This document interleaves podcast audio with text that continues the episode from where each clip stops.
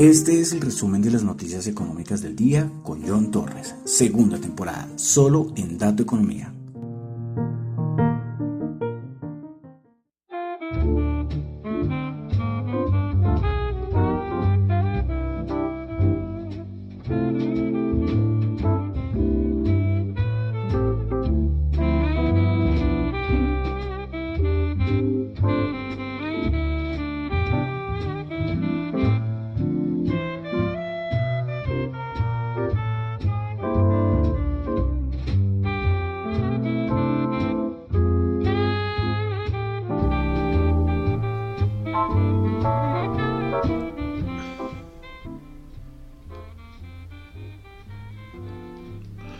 Muy buenas noches, son las 8 y 36 de la noche de hoy, lunes 21 de marzo del año 2022. Yo nunca, yo coloco que comienzo a las 8 y media y siempre comienzo a las 8 y 33, a las 8 y 34, a las 8 y 36. Bueno, qué pena, qué pena con ustedes. sí, porque me gustaría comenzar a la hora que es 8 y media, pero siempre me demoro algunos minutitos. Bueno, hoy lunes festivo aquí en Colombia, pero se saben que el resto del mundo si no es festivo y por eso tengo que hacer el programa. ¿eh? Tengo que hacer el programa. Y hay más posibilidades de que yo no haga el programa y no haga el podcast cuando es festivo en Estados Unidos a que cuando es festivo en Colombia. ¿eh? Porque es que es el resumen de noticias económicas de Colombia y el mundo. Y el mundo si no tiene festivo el día de hoy. Entonces por eso estoy acá con el programa del día de hoy. Saludo a los que me escuchan en vivo en Radio Dato Economía, los que me escuchan en la aplicación de Zeno Radio, Z-E-N-O Radio. Recuerden que la aplicación está para Android y para iOS y los que también me escuchan por la web. También quiero saludar a los que me escuchan el, escuchan el podcast en Apple Podcast. Recuerden que pueden calificarlo de unas 5 estrellas. En Spotify también recuerden que pueden calificarlo de unas 5 estrellas. Y en Google Podcast, aunque ahí no se puede calificar de unas 5 estrellas. Pero bueno, de todas maneras, muchas gracias a los que me escuchan ahí. Y en Tita, que no, la gente no se quiere suscribir. Ya, o sea, no me voy a dar por vencido. Eh, si la gente, no, nada. Hoy le, pregunté a un buen oyente le pregunté, ¿y te suscribiste a, Tita TV? Y dijo, no, John, pero es que no me interesa suscribirme. El otro día lo escuché, pero sin suscribirme. Y yo, ay, ándale, es que no, dice que no nos llama la atención. Y si no llama la atención, nada que hacer. Yo creo que esa es la respuesta de muchos, ¿eh? que no les interesa. Y yo, Respeto, respeto todo, pero bueno, los invito, los invito a que se metan en esta plataforma, se registren, interactúen, vean video, les van a pagar en una cripto. Bueno, tranquilo, no hay nada así para temer, ¿no? Bueno, entonces vamos a comenzar con el resumen de las noticias económicas del día.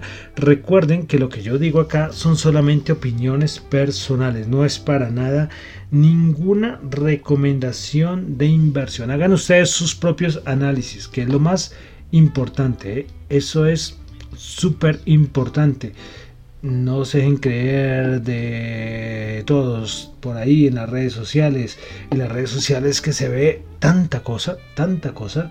Traders y metodologías de trading para hacerse millonarios hay millones, millones, ¿sí? Y, si al caso hay alguien que sabe mucho, cualquier cosa que él diga, wow, sí, yo salgo a hacer lo que él va a hacer, porque él es sabio, él es Dios. No, no, no, es que aunque él sepa mucho, puede ser que él haya comprado el día de ayer y usted vaya a comprar más adelante, entonces no va a seguir la misma estrategia de él. Sí, es que eso es, por eso digo la importancia de hacer sus propios análisis, sus propias estrategias. Sí, repito, si lo que yo digo acá le sirve para algo, maravilloso, maravilloso. Listo. Entonces comenzamos con el resumen de noticias económicas. Bueno, una cosita que pasó en China y es que un avión con 130 pasajeros del modelo Boeing 737 de la aerolínea China, China perdón, Eastern Airways se estrelló en la región de Guangxi. Esto lo informaron medios estatales chinos y esto afectó lógicamente a Boeing, la acción. Bueno, en Europa, prepárense, tuvimos un dato tremendo de índice de precios de productor en Alemania.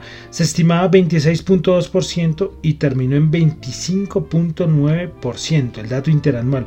El mensual se ubicó en 1.4%. Hay una cosa importante y es que eh, recuerden que hemos dado esos datos de índice de precios del productor muy altos desde hace varios meses, creo yo, que siguen aumentando y en varios países, por ejemplo en España, ya los, los productores, los empresarios ya están saliendo a protestar, porque es que dicen que es que ya todo se salió de control a nivel de precios.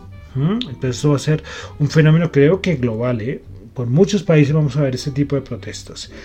Bueno, hoy el Bundesbank eh, sacó como unos apuntes respecto a la situación macroeconómica de Alemania. Eh, bueno, primero dijo que la invasión de Ucrania eh, que está ocurriendo por Rusia dañó va a dañar considerablemente la economía alemana a partir de marzo. También dijo el, el Bundesbank que los precios de energía más altos no van a disminuir no van a indicar que haya una disminución en el consumo eh, doméstico alemán y la producción industrial. Y finalmente el, Bundesbank dijo que un rebote económico alemán en el segundo trimestre será mucho más débil de lo esperado. Entonces, análisis importantes del Bundesbank respecto a la economía alemana. Bueno, hoy Christine Lagarde eh, dio algunas declaraciones, voy a resaltar algunos puntos. Dijo eh, bueno, esto fue en el Institut Montaigne en París. Las declaraciones de Christine Lagarde. Bueno, dijo que la energía, los precios de la energía, los cuellos de botella y los alimentos van a impulsar la inflación, la inflación pero a muy corto plazo. También dijo que la guerra en Ucrania tendrá consecuencias para el crecimiento. Cristina Lagarde también dijo que no está observando señales de esta inflación actualmente. Pero a ver, hay una cosa que no entiendo. Ellos dicen ¿Hace cuánto sacaron la estimación del Banco Central Europeo donde decía que esperaban un aumento de la inflación muy alto y unas y recortaron las estimaciones del Producto Interno Bruto? O sea, que bueno, de pronto se he. En los, cursos de economía creo que, que, no fui. Eh, y hombre, esta inflación es esto, ¿no?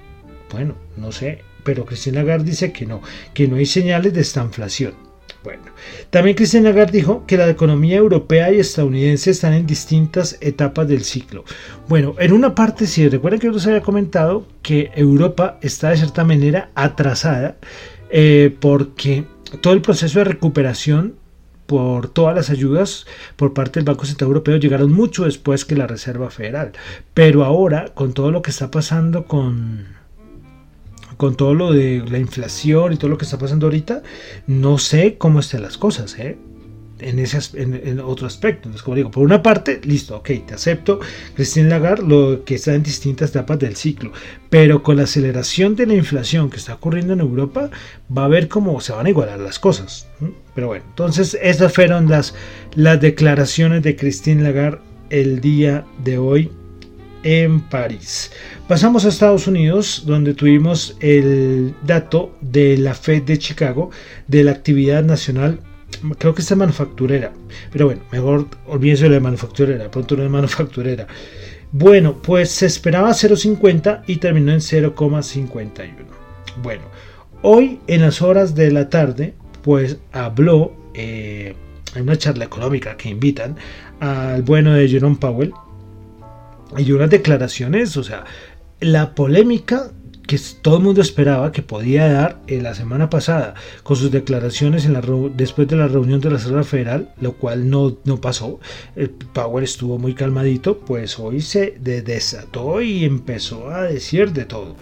Y principalmente dos cosas importantes. La primera es que la Fed podría aumentar más de 25 puntos básicos en cada reunión si es necesario. Y también dijo que la Fed necesita ajustar por encima de la tasa neutral, perdón, si la Fed necesita ajustar su tasa por encima de lo que es la tasa neutral, lo va a hacer. También dijo Powell que en momentos como estos, cuando las circunstancias cambian rápidamente, las predicciones de la Fed podrían quedar desactualizadas pronto.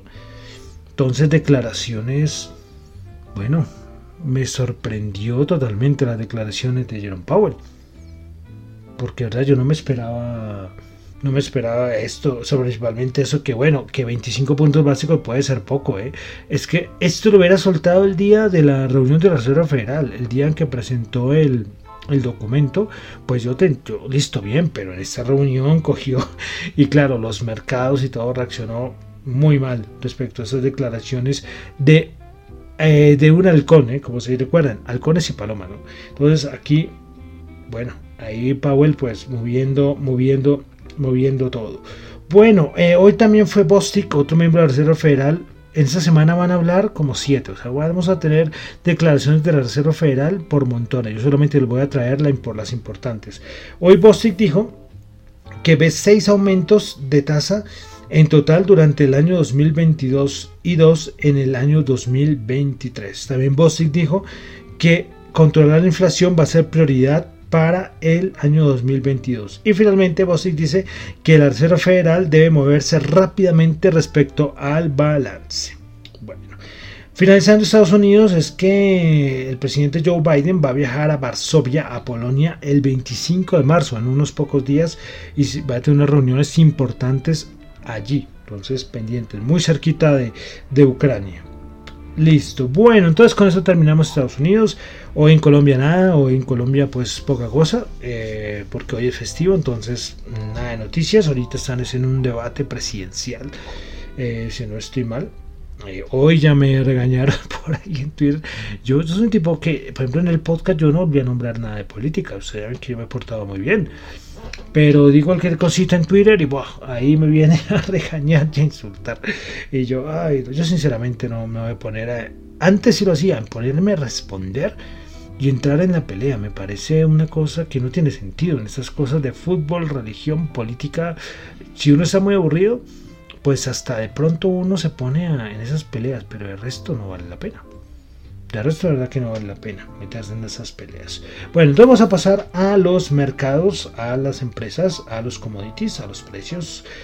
Y vamos a pasar con asuntos de petróleo. Y vamos a comenzar con Aranco. Y es que la petrolera estatal Aranco presentó el día de ayer, ayer domingo, sí, sus resultados del año 2021 donde presentó un incremento de 124%, 124%, perdón, 124% en el beneficio neto, alcanzando los 110 mil millones de dólares, una cifra en línea con lo que esperaba el mercado y lo que se va a traducir en un dividendo de 75 mil millones de dólares. Y es que Aranco eh, se ha beneficiado lógicamente por el incremento del precio del petróleo a lo largo de todo el año pasado y anunció que incrementará sus gastos de capital hasta un rango entre 400 entre 40 mil perdón y 50 mil millones de dólares en este año 2022 y es que estas cifras aumentarían más a, mediados de, la, de lo que va la década y, pues, y esperando a ver qué pasa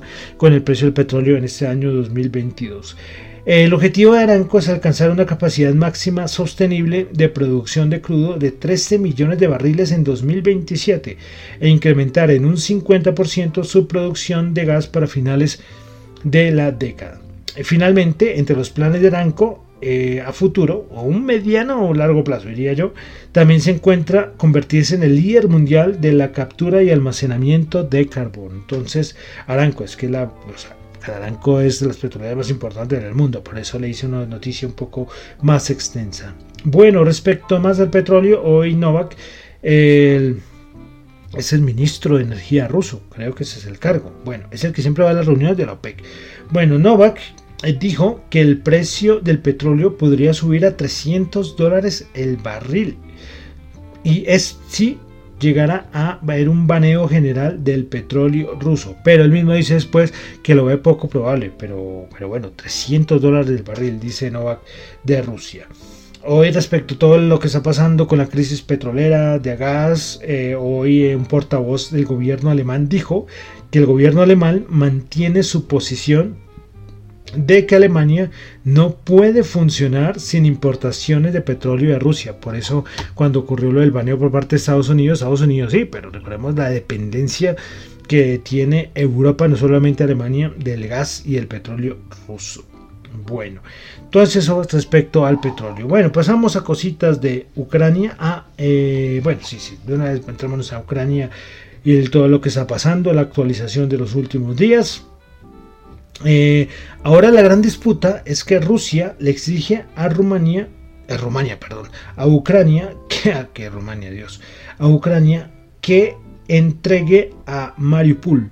Es esta zona que es otra zona fronteriza, y es que ya Rusia se apoderó de todas esas zonas, y ya Mariupol lo tienen destrozada, y Rusia exige a Ucrania que entregue esta, este territorio, pero Ucrania dice que no, que no está aceptando, que Ucrania no acepta ninguna propuesta respecto a este eh, territorio.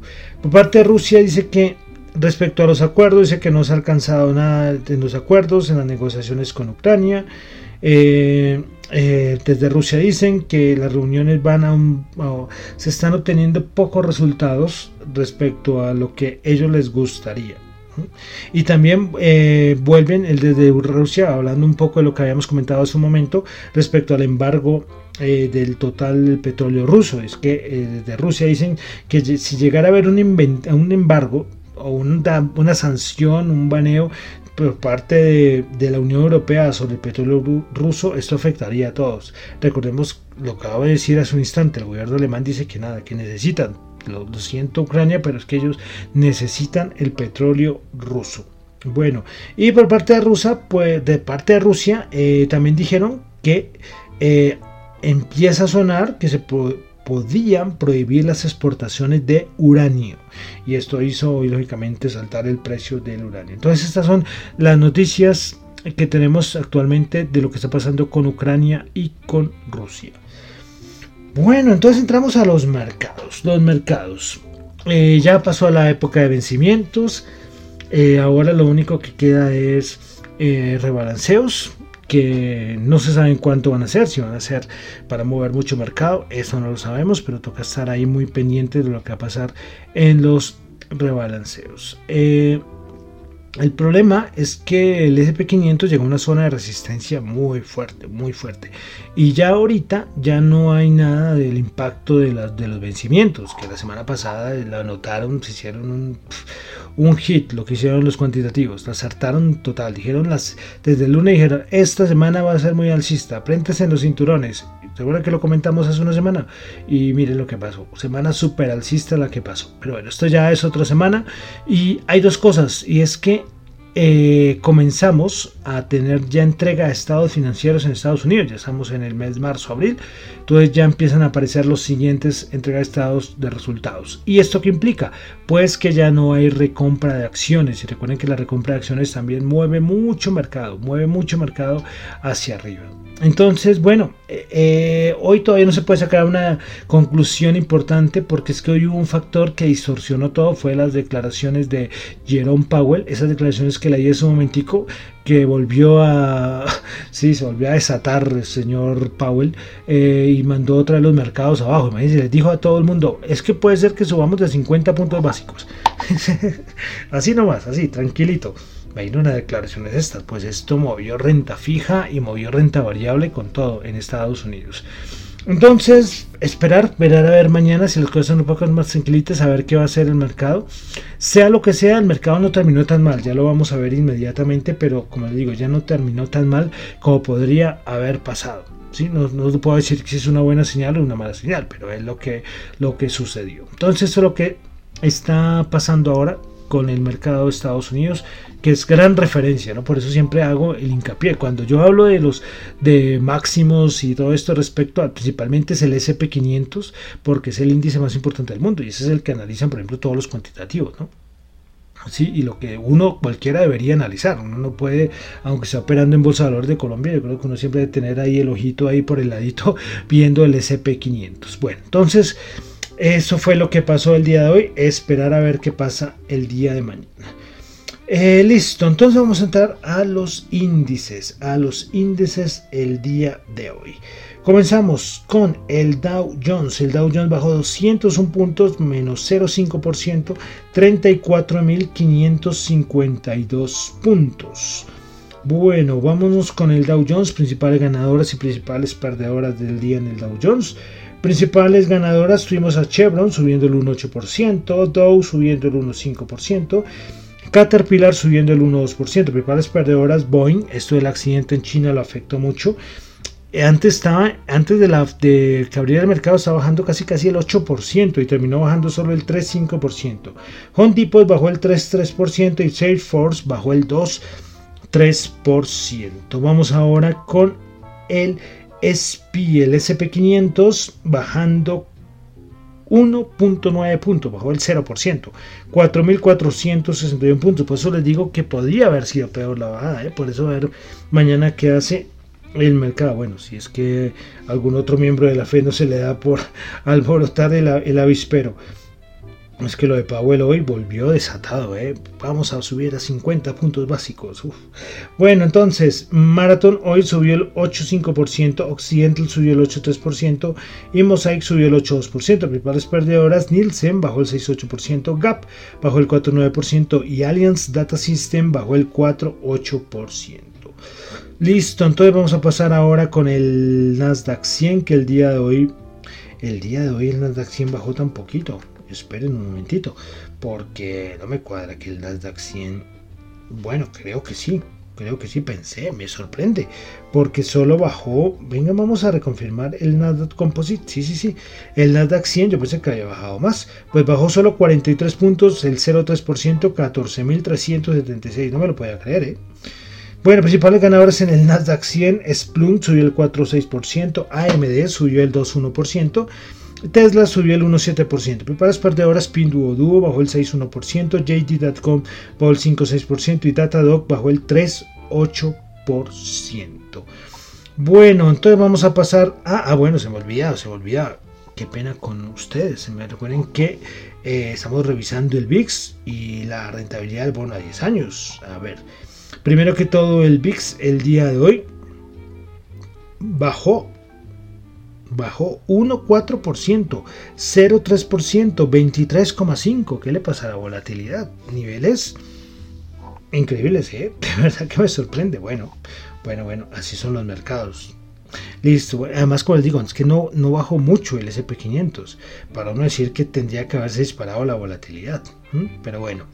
Y vamos con los bonos, porque hoy pasó algo importante y es que ya empieza a verse eh, curvas invertidas y el bono de 10 años terminó en 2.3 por 2,3 perdón 2,31 eh, para ser más exacto entonces eh, pendientes de los bonos pendientes de la renta fija en Estados Unidos. Bueno, Colcap en Colombia, nada, porque hoy, hoy es festivo acá, entonces mercado cerrado. Vamos entonces al World Commodities, el WTI 109,97 subió 5, Brent 116,9 subió 8,7, vuelve el petróleo a sus andanzas de subidas, el oro 1930 subió 9, es que el petróleo subidas importantes, ¿eh? El dólar en Colombia, nada, 3.819. Recuerden, es festivo, entonces el dólar se mantiene idéntico. Y vamos a terminar con las criptos. Con las criptos. Con las criptos. Las queridas y odiadas por algunos, ¿no? Bueno, Bitcoin bajando el 0,2%, Ethereum subiendo el 1,1%. BNB subiendo el 1,8%, eh, Ripple subiendo el 4,7%, Terra subiendo el 3%, Cardano subiendo el 3,6%, Solana subiendo el 0,8%, Avalanche subiendo el 1,9%, Polkadot subiendo el 0,5%, Dogecoin bajando el 0,1%. Y bueno, ya con eso entonces termino por el día de hoy el resumen de las noticias económicas del el día. Recuerden que lo que yo digo acá son solamente opiniones personales, no es para nada ninguna recomendación de inversión. Mi nombre es John Torre, me encuentran en Twitter en la cuenta arroba John Chu, en la cuenta arroba Dato Economía y y para contactarme, cosas de la emisora, radiodatoeconomía.gmail.com. Cualquier sugerencia, cualquier propuesta, cualquier audio, todo es bienvenido. Bueno, y entonces vamos a terminar. Recuerden que estamos en nuestro recorrido histórico, ¿eh? 1922 al 2022, nuestro recorrido musical. 100 canciones, 100 años. Y no es que sea la canción más importante, ¿eh? Vale aclarar eso. Si hay una canción, no necesariamente que sea la número uno del año, ¿eh? sino que una canción que sea ese año, que sea escrita ese año, que sea compuesta ese año, que sea hecho ese año, bueno, ¿Listo?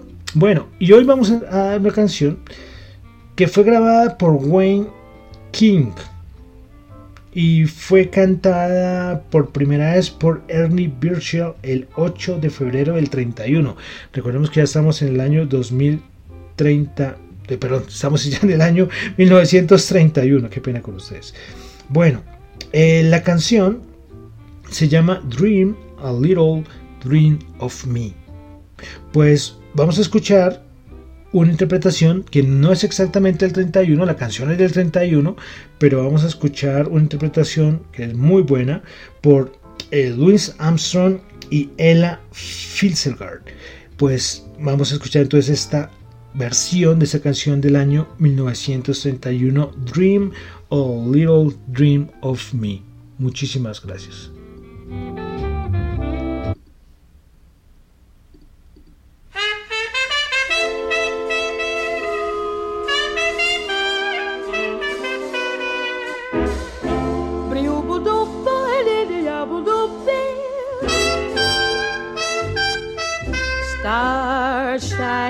Bright above you. Night breezes seem to whisper, I love you. Birds singing in the sycamore tree. Dream a little dream of me. Say nighty night and kiss me. Just hold me tight and tell me you miss me while I'm alone and blue as can be. Dream a little dream of me. Stars fading, but I linger on, dear. Oh, how you linger on Still craving your kiss. How you crave my kiss. Now I'm longing to linger till dawn, dear. Just saying this. Give me a little kiss, sweet dreams, till sunbeams find you. Sweet dreams that leave all worries behind you. But in your dreams, whatever they be, dream a little dream of me. Buzz, buzz, buzz, buzz, buzz, buzz, buzz, buzz. Fading, but I linger on, dear. Still craving your kiss.